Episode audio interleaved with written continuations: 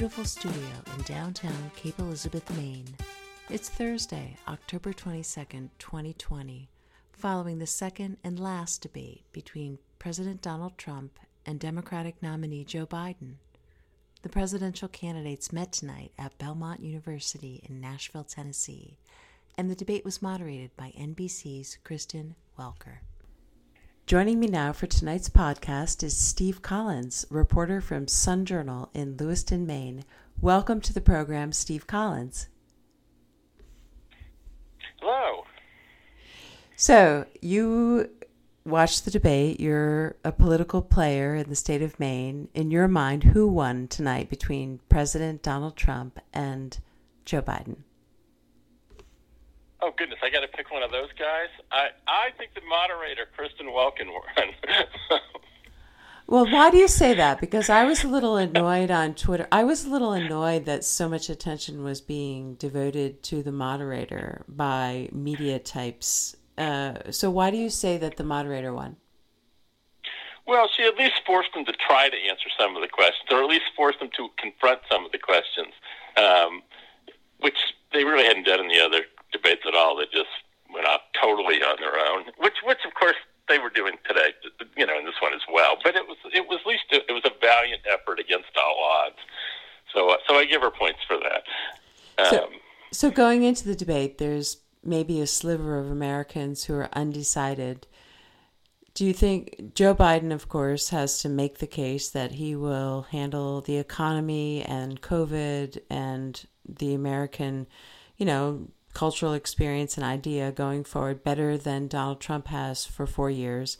Donald Trump's job was to convince undecided people that they maybe have been better, you know, now than the last four years, and he deserves a second chance. Do you think who who made the case that that that in their leadership, America might be better in the days ahead? Well, you know, I, I thought that Donald Trump was a little more, a little more disciplined than, than he usually is um, tonight. You know, he seemed to, he seemed to be a little more on track than he sometimes can be. Um, although he still reminds me at times of those, you know, those dolls you used to have where you pull out a string and then you let it go and it would say some random thing. He says he sort of does that. Like he has these lines he just pops out for no, you know, sort of arbitrarily. But I, I just I have a hard time imagining what any person who hasn't made up their mind is thinking because how could you not have made up your mind? I mean, you either you know people love Donald Trump or they hate him, and I just it's hard for me to it's hard for me to see pe- how people could not know, no matter what these guys say. Well, that's what makes me uh, wonder about the focus on the moderator. It almost seems like these events are more, you know, mostly for media types and political elites who just relish in you know the banter and the yeah horse. It's like sports. it's like sports for us. so what yeah. do you? I don't know. I don't know who it's for, and I don't think they really know who it's for either. How much do you think fact checking will matter? Does it matter what either men said tonight is true or not? Well, I would like to think that it does because so much of you know if, if facts don't matter, then my whole profession is kind of pointless. Um, but I, you know, they're both they they say what they say. I, I don't think there was anything. Um, it didn't seem like there were a lot of new things to have to correct.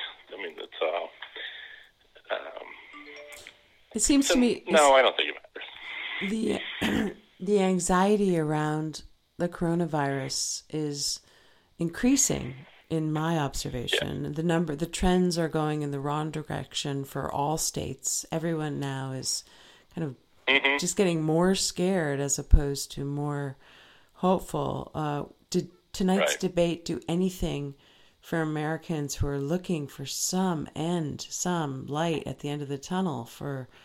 you know what they've been experiencing in terms of isolation social isolation and all the problems associated with the pandemic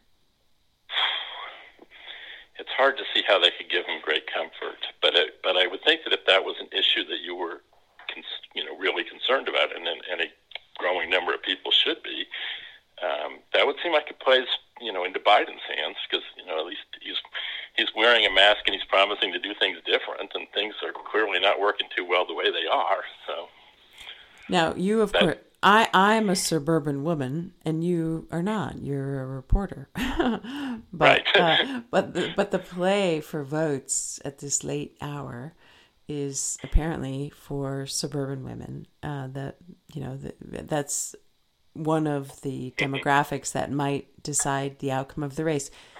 If you're Right. reporting on the you know on the race from this debate, do you think suburban women watching might have gone one way or the other? Was there any messages to people who might not be experiencing the devastating effects of coronavirus that we read about, but nonetheless are very anxious about the economy and just and just the state of affairs generally in terms of their family security? What was the message for for suburban women?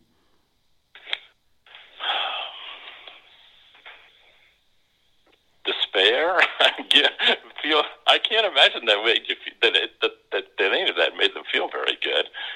Um, you know, it, it, it, they don't really inspire confidence.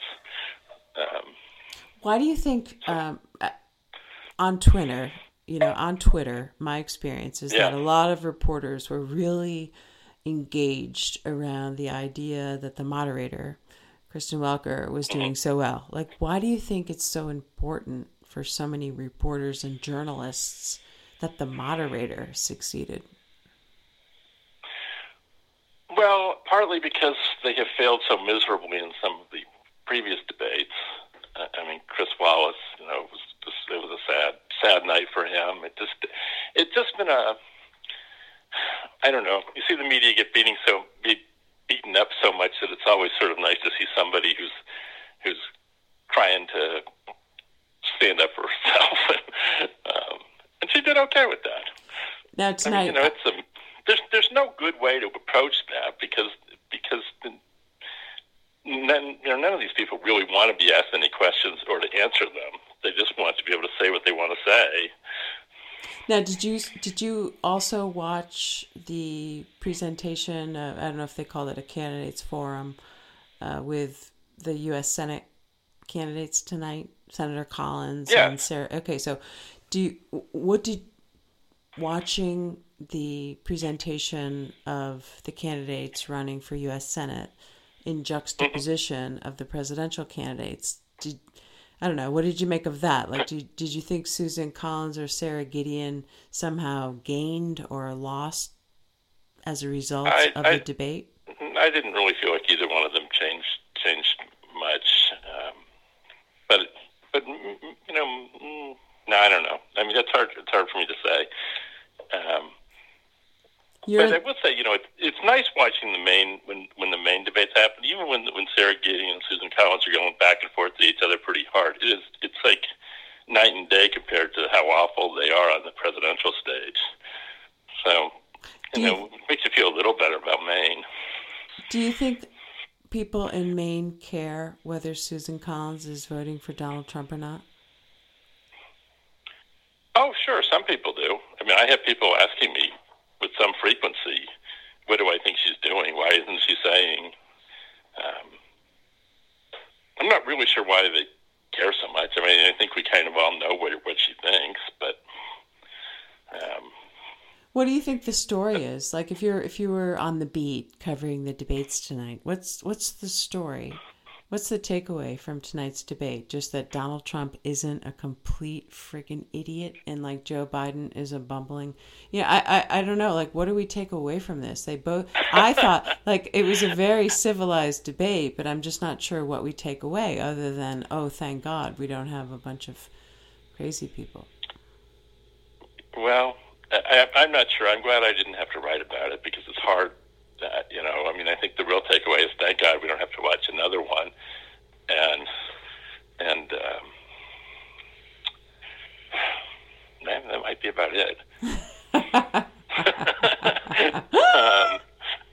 I mean, it is kind of it, it, it, isn't exactly encouraging for your your faith in America to see to see you know t- two pretty old guys just sort of arguing with each other. And you know, I mean, Joe Biden's a little more civilized about it for sure, but it's um, I don't know. It just it doesn't give you a great feeling about the country just just watching it.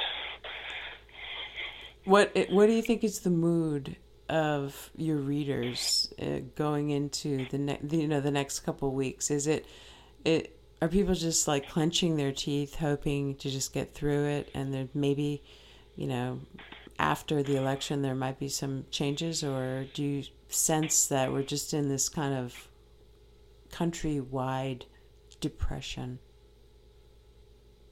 Um, you know, it's really a mix because there are some people who are, you know, they're they're really into the battle. I mean, they're really, you know, I, I don't.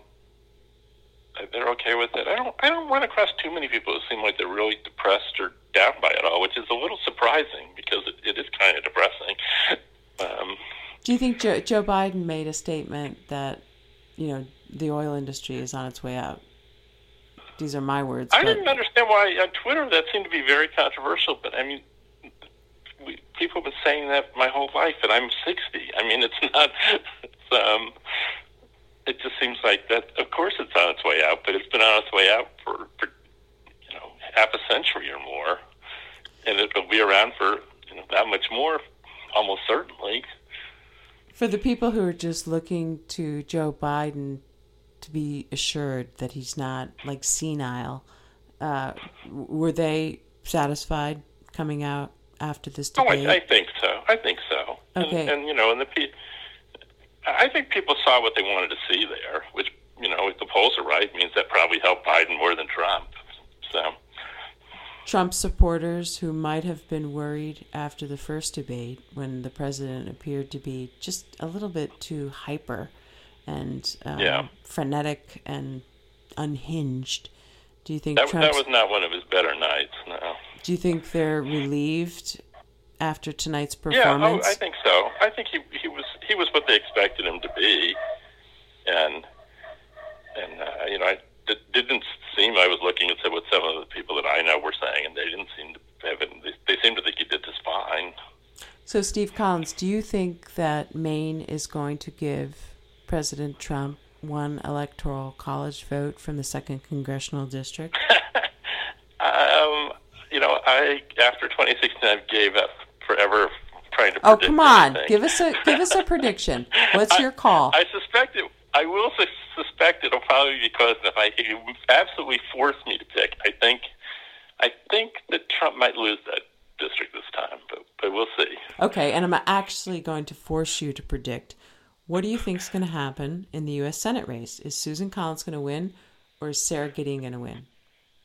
What's your prediction? no, I, won't, I won't predict on that one. it's just too close.